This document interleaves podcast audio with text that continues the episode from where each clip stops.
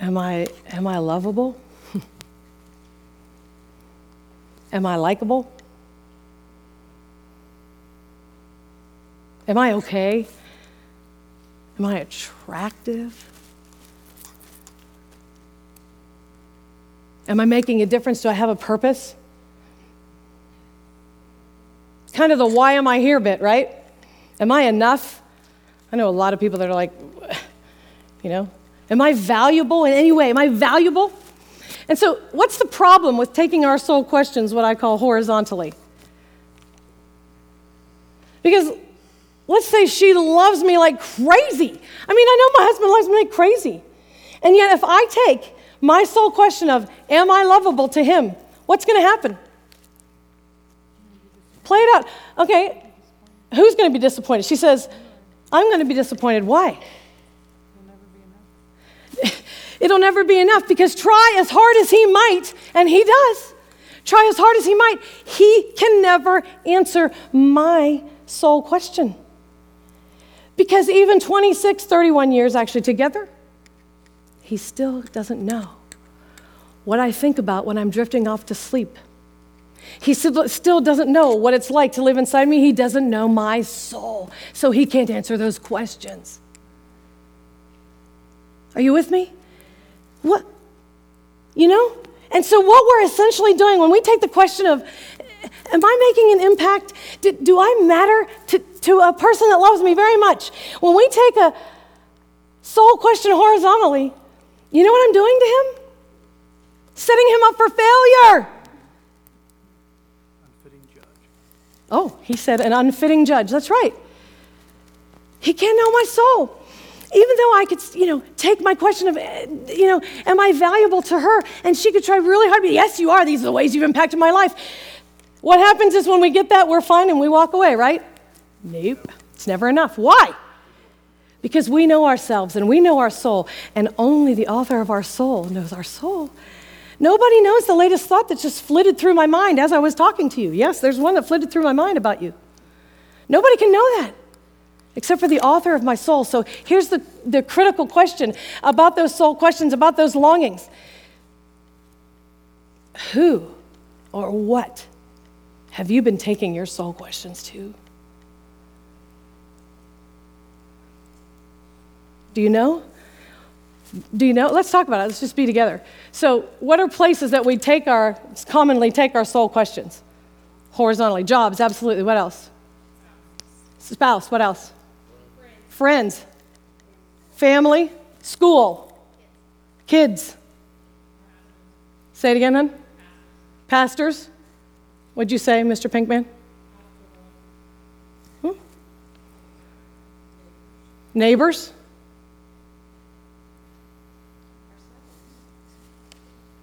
So we take our soul questions all sorts of places that they cannot be fulfilled.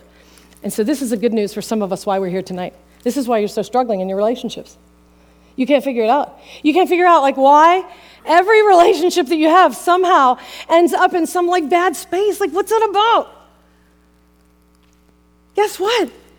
Because she can't have the answer to my question. She can't. Right? So it's actually a night of freedom, even though it's a little challenging. Right? There's a scripture that I have to say just because I like it, because it cracks me up. It says this. It's in 1 Corinthians 2. The Spirit searches all things, even the deep things of God. The Spirit does. For who knows a person's thoughts except their own spirit within them? In the same way, no one knows the thoughts of God except the Spirit of God. You see, why would we take our soul questions to people who can never know what our thoughts are? Right? Okay. So taking our questions, our deepest longings to people and circumstances for fulfillment will leave us wanting, searching, insatiable, and insecure. I'd love to have, and I'm not going to make you do it, but I would just think it would be compelling for us to have everybody who struggles with insecurity in some form or fashion raise your hand. How many people do you think would do that in this room, right? Tim, was that me? I didn't move. Yes, Lord, we're listening. Yeah. Each heart is uniquely created by God. So the first thing is we've got to understand when we look at a person's heart that they too have soul questions just like yours. They too have soul questions just like yours. Okay? Each heart is uniquely created by God. This is the second thing when we look at a heart that we are to see immediately. That we see with eyes of faith that each heart uniquely created by God for a specific holy purpose that no one else can fulfill. This is so exciting. I love this stuff. You have a unique identity. I mean, you want to do it? This is so passe, but I love it. Let's look at your fingerprints real quick, and let's do a crowd breaker since we haven't done one. Okay? You ready? I'd like you to find somebody that has the same fingerprints as you. I mean, it's funny, but it's amazing. You have an Ebenezer, which is how you gin your faith into practice by reminding yourself over and over again of the things of God. You have an Ebenezer on your body to tell you, there's only ever supposed to be one of you. Ever, ever, ever, ever, ever, ever, ever. You're not supposed to be like him or like her or like them. You're not supposed to be like your boss. You're not supposed to be like your pastor. You're not supposed to be like your best friend. You're not supposed to be like your Bible study leader. You're not supposed to be like, are you with me? Ever. There's only one of you ever. The fingerprints remind you, and Ephesians 2:10 is the proof of it. For we're God's workmanship created in Christ Jesus to do good works which God prepared in advance for us to do. What's a workmanship? Any of you like major craftsmen, people who do things like this for a living? Any of you? So what's a workmanship? That's a hard word. Say it. Things you create, yeah? What kinds of creations? That's good. What kinds of creations are they? Individual. Masterpiece. Do you know many versions of the Bible translate Ephesians 2:10 masterpiece? For you are God's masterpiece. You're God's masterpiece. Today it would have been great for me as I was irritated with Mike to be like, he's a masterpiece. He's a masterpiece. I think I've actually said that sometimes, masterpiece. It's so great. When's the last time you looked in the mirror and said, masterpiece? This is a problem, by the way. You understand, these fingerprints tell us, stop looking at people through worldly eyes. They go straight back to where we began tonight, 1 Samuel 16:7. For man looks at the outward appearance, but God looks at the heart. Each person is uniquely created by God for purposes that only God can fulfill. So the end of that verse is amazing. God's workmanship prepared for workmanship in Christ Jesus to do works that God has prepared in advance for us to do. There's a list that has your name on it. Somebody shout out your name who I don't know. Come on. Michelle. Michelle has a list. And what's on Michelle's list is like what God prepared in advance for her to do. So the footsteps that God has ordered for her life and the things that she's involved in right now and the way that her personality is lined and the way the neurons fire in her head to process this information on this finite planet, guess what?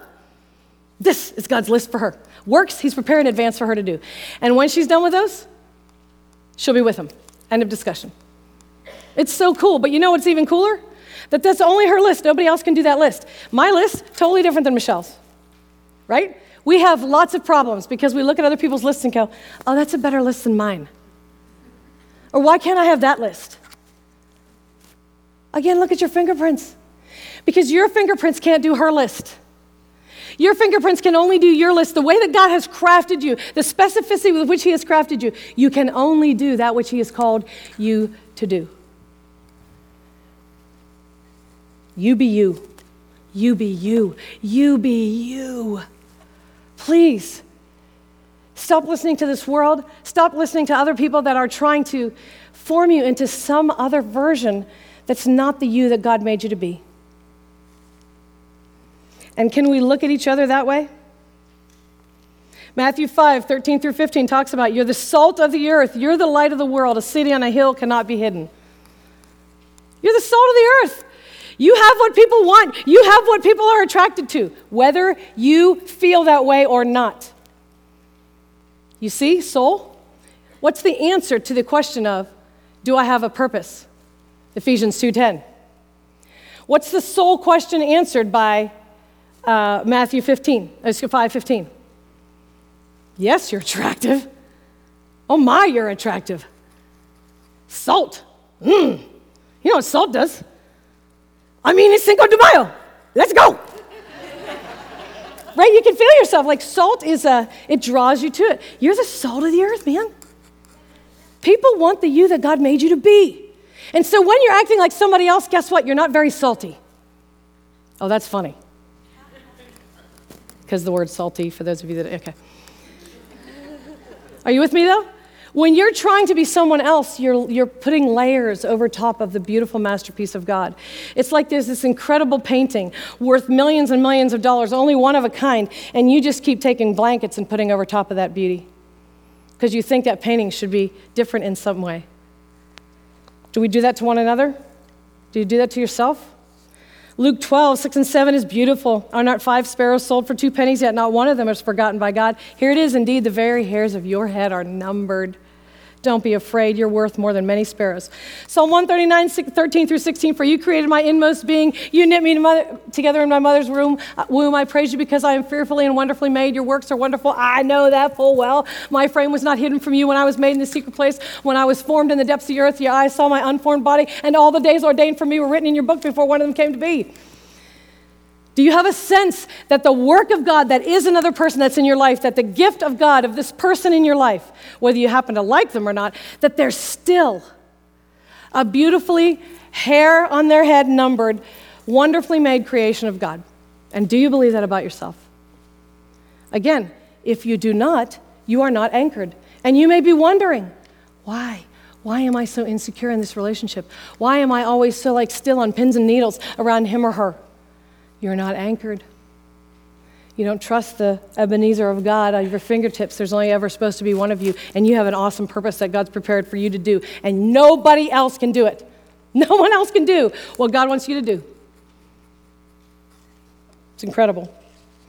So every person we know and have in our lives is designed that way on purpose. Okay, so when we see heart, what's the first thing we're looking at? When we're seeing heart, we're seeing that every heart has what kind of questions? And the second thing, when we see a person's heart, when we use eyes of faith and look beyond a person's external presentation, and by eyes of faith, we look through the lens of faith and we see their heart, the next thing we see is God has a unique purpose for that person. It kind of doesn't matter what I feel about him or her, because he's got something he's doing with the that he created him to be. And I just want to keep looking until I see it. Are you so determined to see the heart of a person, or is so much of the outward getting in the way? Okay, the last thing that we're going to talk about in terms of heart tonight is that every heart, well, let me just ask you something. So we know that people are supposed to be different from us. We're talking about that. You're nodding, right? Ephesians 2:10. Every person's a masterpiece created by God, including yourself. They're supposed to be different from us. And yet, if we're honest, isn't it true that pretty much every relationship we've ever had has been disappointing in some way? If we're honest, right? We don't want people to disappoint us, do we? We want them to be consistent and dependable and loving and trustworthy and kind and understanding. So here's the reality about every person's heart as well. That every heart, including yours, is grappling with grief in some form or fashion. Okay, how you doing? Are you tracking with me? Every heart is grappling with grief in some form or fashion. I wonder where you go with that. I'd love for us to dialogue about it. We're kind of a little too big of a crowd to do that, but where do you go with that? Does it immediately make sense to you? Like, oh, yeah. Or it's like, what? Nobody's died that I know. Let's talk about it for a little bit. You know Romans 3:23? What does that verse say? Yeah, awesome, you guys. For all have sinned and fall short of the glory of God. All right, how many of the people in this room fall short of the glory of God? All. You want to start naming how you fall short of the glory of God? No, about yourself, not the other person. All have sinned and fall short of the glory of God. Everyone falls short of the glory of God. And yet, if Pastor Bill were to come up here to say goodnight and trip on the steps and like, beep, say some cuss word, we'd be like, Pastor Bill! You know what I mean? Rather than, oh, he's fallen short of the glory of God. Are you with me? Or how about the person that led you to faith? I mean, for some of you, it is painful because they are now no longer walking with Jesus. We're going to talk a lot more about that tomorrow. That's painful. How can that be? They've sinned and they've fallen short of the glory of God. The hardest times, and that's what happened. That's where we started tonight, was talking about the excitement and newness of relationship and how great it is to be excited about that relationship, because we sort of unconsciously are thinking, well, this one will be good. Until they fall short of the glory of God. And we are hurt or disappointed or betrayed or wounded. So why do we keep getting surprised when I keep bumping into how people fall short of the glory of God? It is the weirdest thing, but I'm still surprised when Mike disappoints me. Well, there's a reason that that's the case. Let's look at John 16:33 also. I'll just actually say it for you for sake of time. Jesus himself said it this way, in this world you will have, oh, look at you, you know that verse. But the last part of it, he says, but take heart because I have overcome the world. Oh yeah, he's saying the world and me, we're juxtaposed against each other. Because this world is equated with, in this world you will have, this world equals trouble. This world equals trouble. So why are we so surprised when washing machines break, when accidents happen, when people let us down? Because he has told us straight up, this is not the place of supreme satisfaction. This world equals trouble. Please, please, Christians, stop misinterpreting that when you have troubles, that when you have struggles, it means somehow that God has left you, that God is not real, that God is disappointed in you. This is incorrect. He has said, in this world, sister, brother, child of God, you're going to have troubles. We're so disappointed when we have troubles. We somehow think unconsciously, in agreement with a satanic scheme, really, that if we're following Jesus with all our heart, we're not going to have troubles. In this world, you're going to have trouble, my child. But take heart. Take heart. You know what take heart means? Back to see through the eyes of your heart. Buoy your heart. Go back to your heart. Look through eyes of faith, lens of faith. Take heart. I've overcome the world.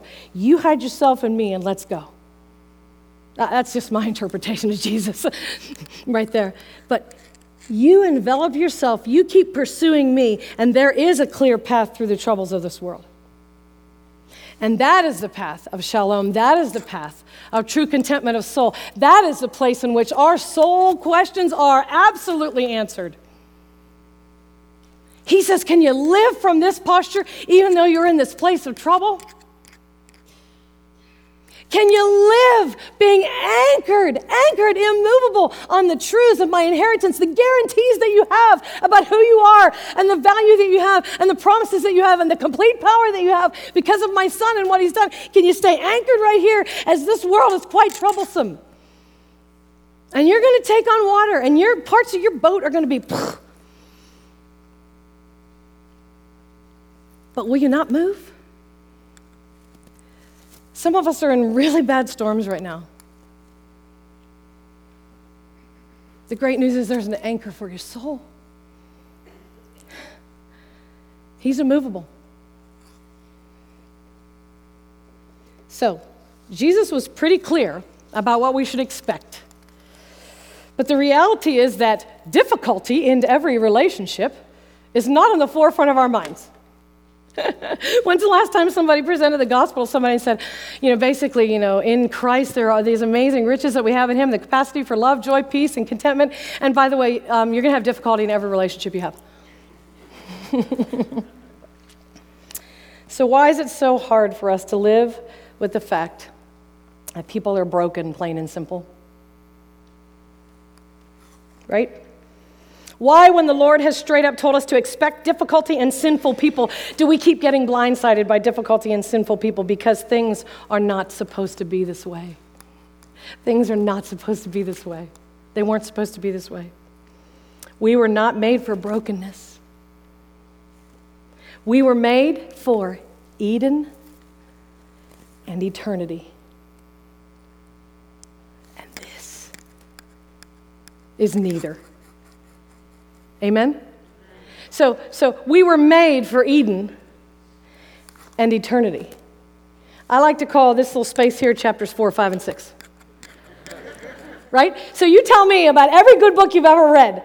What's going on in, good epic novel, epic movie even. What's going on in the basically 4, 5, and 6? What's going on in those chapters? Conflict. What else? Drama. Love, betrayal, abandonment, reunion, right? Isn't that what our relationships are like? Isn't that what this world's like? It's like, there's so much drama. That's right. And we are restless, and we are sad, and we are upset, and we are disappointed. We are disappointed in the drama, and that's actually correct, because we were made for Eden, and we were made for eternity. Consider the garden we were built to occupy. The creation account in Genesis makes it plain, listen to this, that man and woman were created for permanent relationship with each other and with God. Sin had not entered the picture in Eden.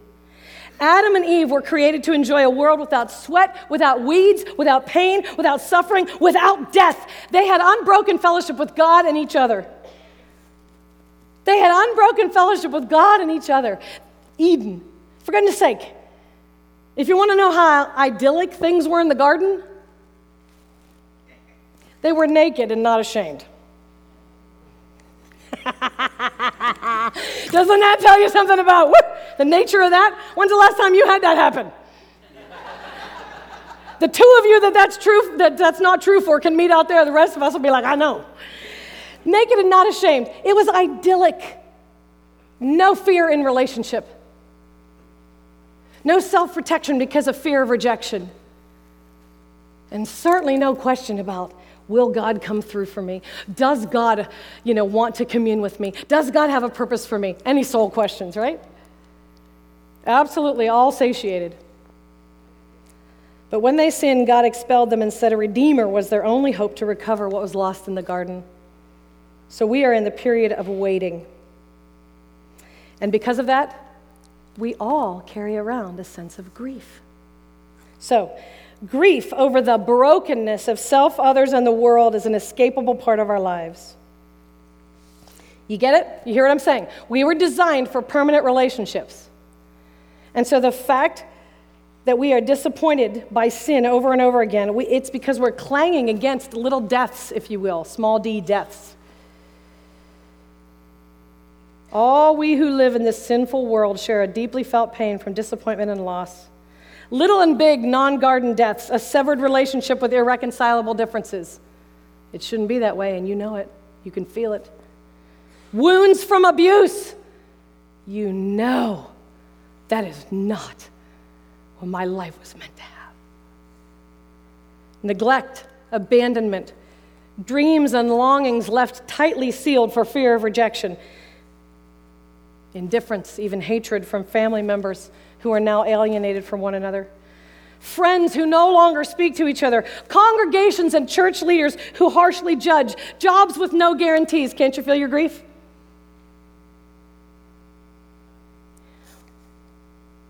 My mom left when I was 12. And of course our family, kaboom. And we've been shattered ever since. And I had a text exchange today with a family member, and I could just feel the grief. We're not close. We're not tight. When this happened, that happened. It's sad, isn't it? I wish it wasn't broken. I wonder what it would be like to have a relationship with my brother that didn't involve brokenness. You and I have a million versions of that, don't we? We face minor grief almost daily in some situation or another. In the fall, death entered the picture. And what happened was, the fundamental orientation of humans to unending love relationships has not been altered. Do you get it? Our longing still exists. Dang it! You cannot not be drawn to relationship. It would be compelling and really healing, actually. For those of you who have shut down a part of your heart, or shut down some version of yourself for self-protection because you've been hurt before and you've said, I'm not doing that again. You cannot not be drawn to relationship. It's not working. Self-protection isn't keeping you from being hurt. Can I ask for a witness on that? Your brick wall, somehow the arrows are still being lobbed over and getting to you. This is not how you were meant to live. In this world, you're going to take arrows. You're going to take on water. But are you anchored? Is your hope in the one who will never leave you nor forsake you? The one who will deliver you to eternity, to a place where there's no more tears and no more crying and no more death and no more suffering and no more pain. Don't you want it today? I want it right now, and I want it in my relationships, primarily. I want to see you like Jesus made you, like God made you, what He intended you for. And yet, I can't because I'm broken, and you can't because you're broken. This side of eternity. And that's grievous. Such a seemingly inconsequential thing as your spouse's phoning at the last minute to say he or she won't be coming to the event you had planned on going to, or perhaps the boss under whom you have worked happily for 10 years suddenly transferred. Do you see how these little and big losses are like deaths, small d deaths? Grief, folks, isn't just associated with physical death. Grief is the normal and natural emotional reaction to loss or change of any kind. It is defined as keen mental suffering or distress over affliction or loss, sharp sorrow, painful regret. You understand, mourning is what grief looks like on the outside. Nobody can tell the grief that you have on the inside. Grief is not equal to tears. Grief is not out here. That's what mourning looks like. And everyone mourns differently, but many people can be carrying grief. We all are in some form or fashion, but some people can be carrying deep grief and you can't ever see it on the outside. This is why seeing hope in relationship means that you see that in the heart and you know that. That you know about the person sitting next to you, about the people in your workplace, about the people that you bump into on the street, about the people that you live with, that inside their heart, they too are sad because they don't want to be broken. And they don't want you to be broken. And we have a longing that comes out of that. Okay, this is my last point of tonight, which is this. If we don't, okay, are you doing good? You're talking about grief. What are you talking about? We're not doing good, okay. But are you hanging in there? You guys are fantastic. Listen, this is critical for us to understand. If we don't understand grief, we will misinterpret it. If we do not understand grief, we will misinterpret it. If we don't understand the battle of our hearts, we will often misinterpret grief and make sabotaging choices from it. Would somebody be willing to share what comes to your mind when you hear that? How could we misinterpret grief? What might we misinterpret it for? Okay. So, this is good. So when we misinterpret grief, okay, it could be like, oh, well, he's not treating me lovingly all the time. I need a new spouse. This workplace is filled with people that are nice one minute and not nice the next minute. I need a new job. This church, I mean, I walked by the pastor in the hallway, and he didn't even say hi to me. I'm out. I need a new church. Are you with me? If we don't understand, everyone is broken. And they'll disappoint us at some point. We're going to misinterpret it. She doesn't love me. He's not being faithful to me. He said he would change that, and he hasn't changed that. He's not really in this for the long haul. You see? We misinterpret grief. We misinterpret grief like something's wrong with me. I must not be a good enough Christian. I'm not happy all the time. What's the matter with my faith? Is God not with me? We misinterpret it. God must not be with me if I feel sad today. See how we misinterpret grief? Yeah. If we don't understand the battle of our hearts, we're often going to misinterpret it. So let's recap. Seeing another's heart, he or she has longings and questions just like mine. She is longing to be desired and valuable. He is longing to make an impact just like you. You understand, nobody's walking around going, I got it, I feel good, I'm completely secure in every way, shape, or form. I need nothing. That's impossible on this planet. Are you with me? Can you see the people in your lives? Can you look to their hearts and you see their longings? The second thing you see is, remember, they were made that way on purpose by God. And they've got a purpose that only God can fulfill through them, and that they have a specific list that's theirs and only they can do it. And that he or she is facing the same kind of brokenness of family, friends, and self in this world. She has grief, he has grief. So, can you see people as having the same longings you do? Seeing that they're special and unique and different on purpose? God wanted them that way, and that they too are disappointed by the brokenness of themselves and others. So today I was at a tennis clinic this morning, and it was funny. I don't know why this was getting under my craw, other than maybe to share it with you tonight. So I am involved and interact quite a bit with this one. She's a tennis pro, and we actually play side by side on a team and are often paired together. And there was something about today just made me start thinking that so-and-so doesn't like me. I don't think so-and-so has ever given me a compliment. So-and-so acts rather irritated. So-and-so is really harsh and cold. And then you know where my mind went. What did I ever do to so-and-so? I have been nothing but nice. I'm even nice to her when she's mean to me. What is it? Are you with me? I started going there. And I was so thankful to the Lord to remind me, hang on. What's going on with her heart? Look at her heart.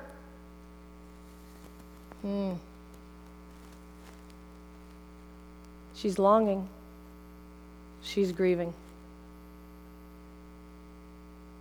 She doesn't like her own brokenness. She doesn't like other people's brokenness. And I do believe she's lost, actually. Changed. That whole train of thought went totally away. When we look at other people's hearts, we are asking the Father to give us his eyes, and guess what happens? You start seeing that person that is grumpy and mean as, oh, God sees a wounded animal under a bed. Have you ever tried to help a wounded animal? What do you think that animal's going to do? Desperately needs your help. Desperately needs you to reach in there. Desperately needs you to pull him out. And that animal's going to do what? Bare its teeth and maybe even bite you. Who in your life is so wounded they're like that animal? Maybe when you look through eyes of faith, you'll see that that person that looks like they have it all together, oh, they have no one that really knows their heart. Because of the way they came out of their childhood, they felt like they could never let anybody know them again. How about the person that talks excessively? Blah, blah, blah, blah, blah, blah, blah, blah, blah. Can you look beyond it? It's hard, but Jesus, give me your eyes. Can you look beyond it? And what do you see? What do you see? When you see a person that's talking too much, oh man, he's so desperate for what? To be seen? Don't you want to tell him, the Father sees you? You don't have to keep trying to shake it out of the people around you by, will you answer my soul question? Please answer my soul question. Please answer my soul question. You know, we do that. When we are not anchored, that's what we do. Okay, maybe if I can just, get this group of people to like me. Maybe if I can get just this promotion. Maybe if I can be, put on the wall of success. Then I'll feel better. Anyhow, can you see people differently by looking through eyes of faith? So tomorrow, we're going to talk about even more compelling ways that God will allow us to specifically see things that will change, and I do mean every relationship that we have. But we have to be willing to look at the heart of ourselves and other people. So here's my question. Actually, I'll tell you, one of the things I started, and this is because I've been a counselor for, like I said, a bazillion years, and many years ago, I just decided this is what I was going to do. I was going to start assuming, the backdrop is this. I've literally had politicians, yes, from the city of Columbus on my couch. I've had people that have been billionaires. I have people that drive in from other cities and some fly in from other cities. That's only because I've been around for a long time. And anyhow, they come in. And so I've had paupers and I've had, princes on my couch, so to speak. And guess what? I am not exaggerating. Same issues. Same issues.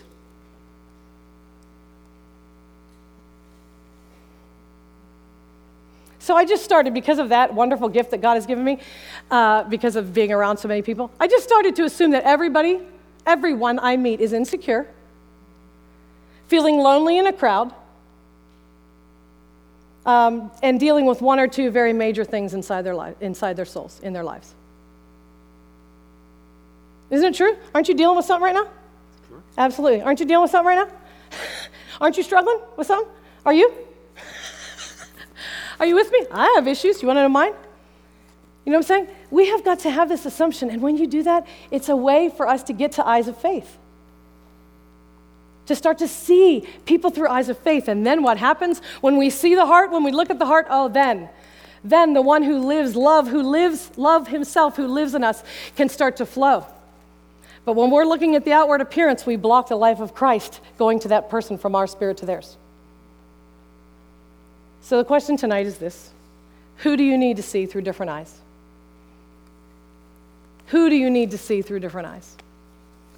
Whose heart do you need to start looking at instead of their outward appearance? You all are awesome. Would you do me a favor and put your hand on one another? Sorry, appropriately.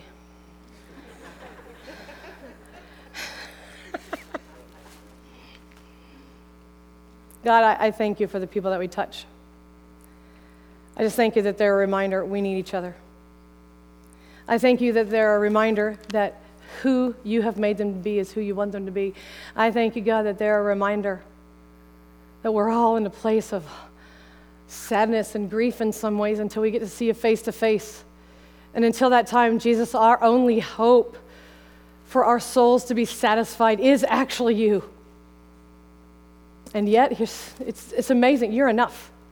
You are enough.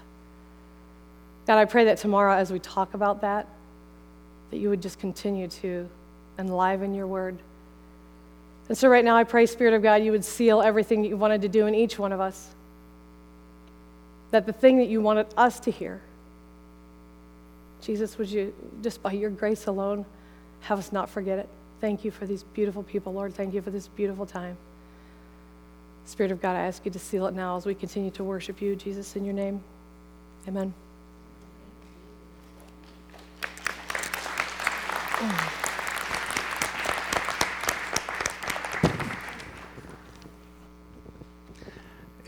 Isn't she great?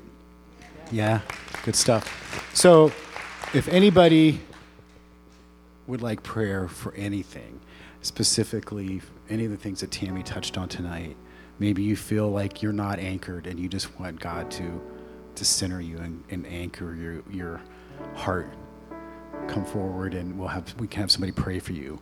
Or just, even maybe I was thinking of when she talked about the list, and in a sense that's comparing.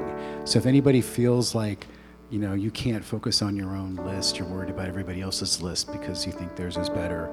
You just want some perspective on focusing on your list and what God has for you. You can come forward and we'll have somebody pray for you.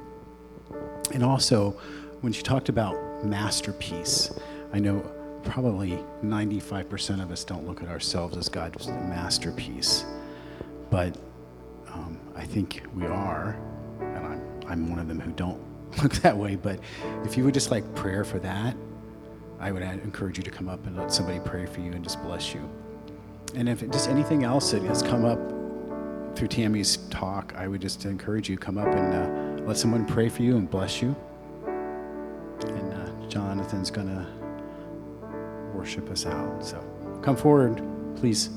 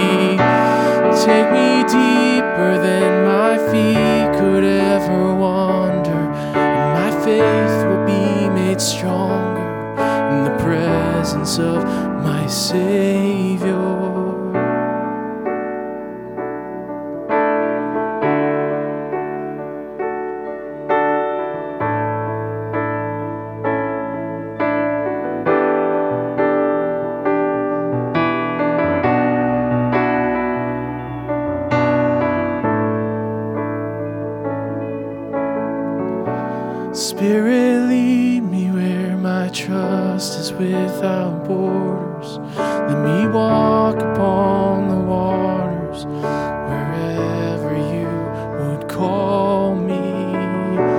Take me deeper, my feet could ever wander, and my faith will be made stronger in the presence of my Savior, my Savior. Savior, wherever you would take me, Lord, you would take me deeper. Oh, my faith will be made stronger in the presence of my Savior.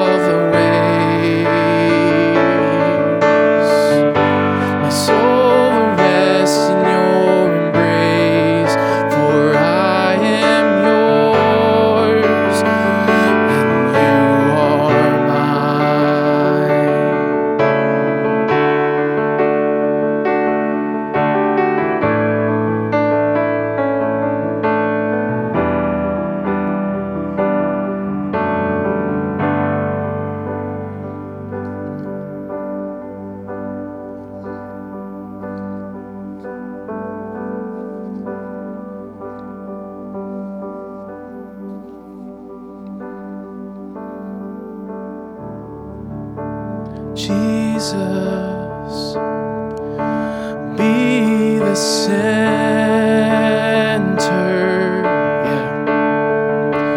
Be my source, be my light, Jesus. Jesus, be the center, Jesus.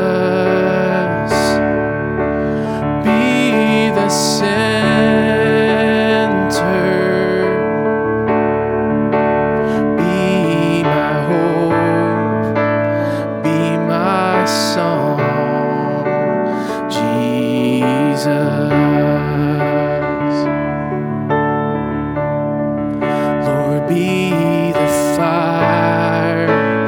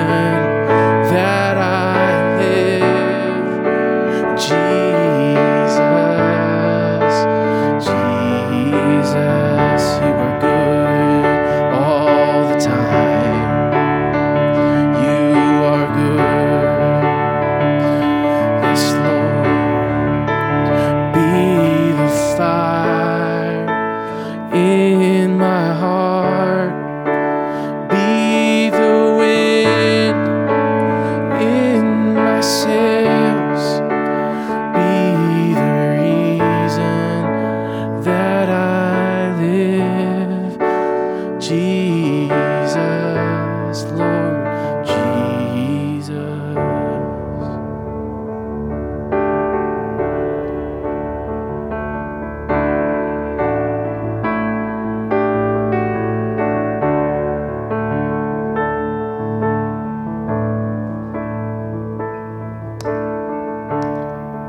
Well, if you're getting prayed for, continue to receive prayer. In here a second, Jonathan can maybe sing another song, but I just bless you guys, and I look forward to seeing you tomorrow and seeing what God has for us tomorrow. Just as a side note, Tammy does have a resource table out in the lobby with some of her books, DVDs, and other things. So feel free to check that out if you're interested in any of that. Otherwise, I just bless you guys, and I look forward to seeing you tomorrow. Good night.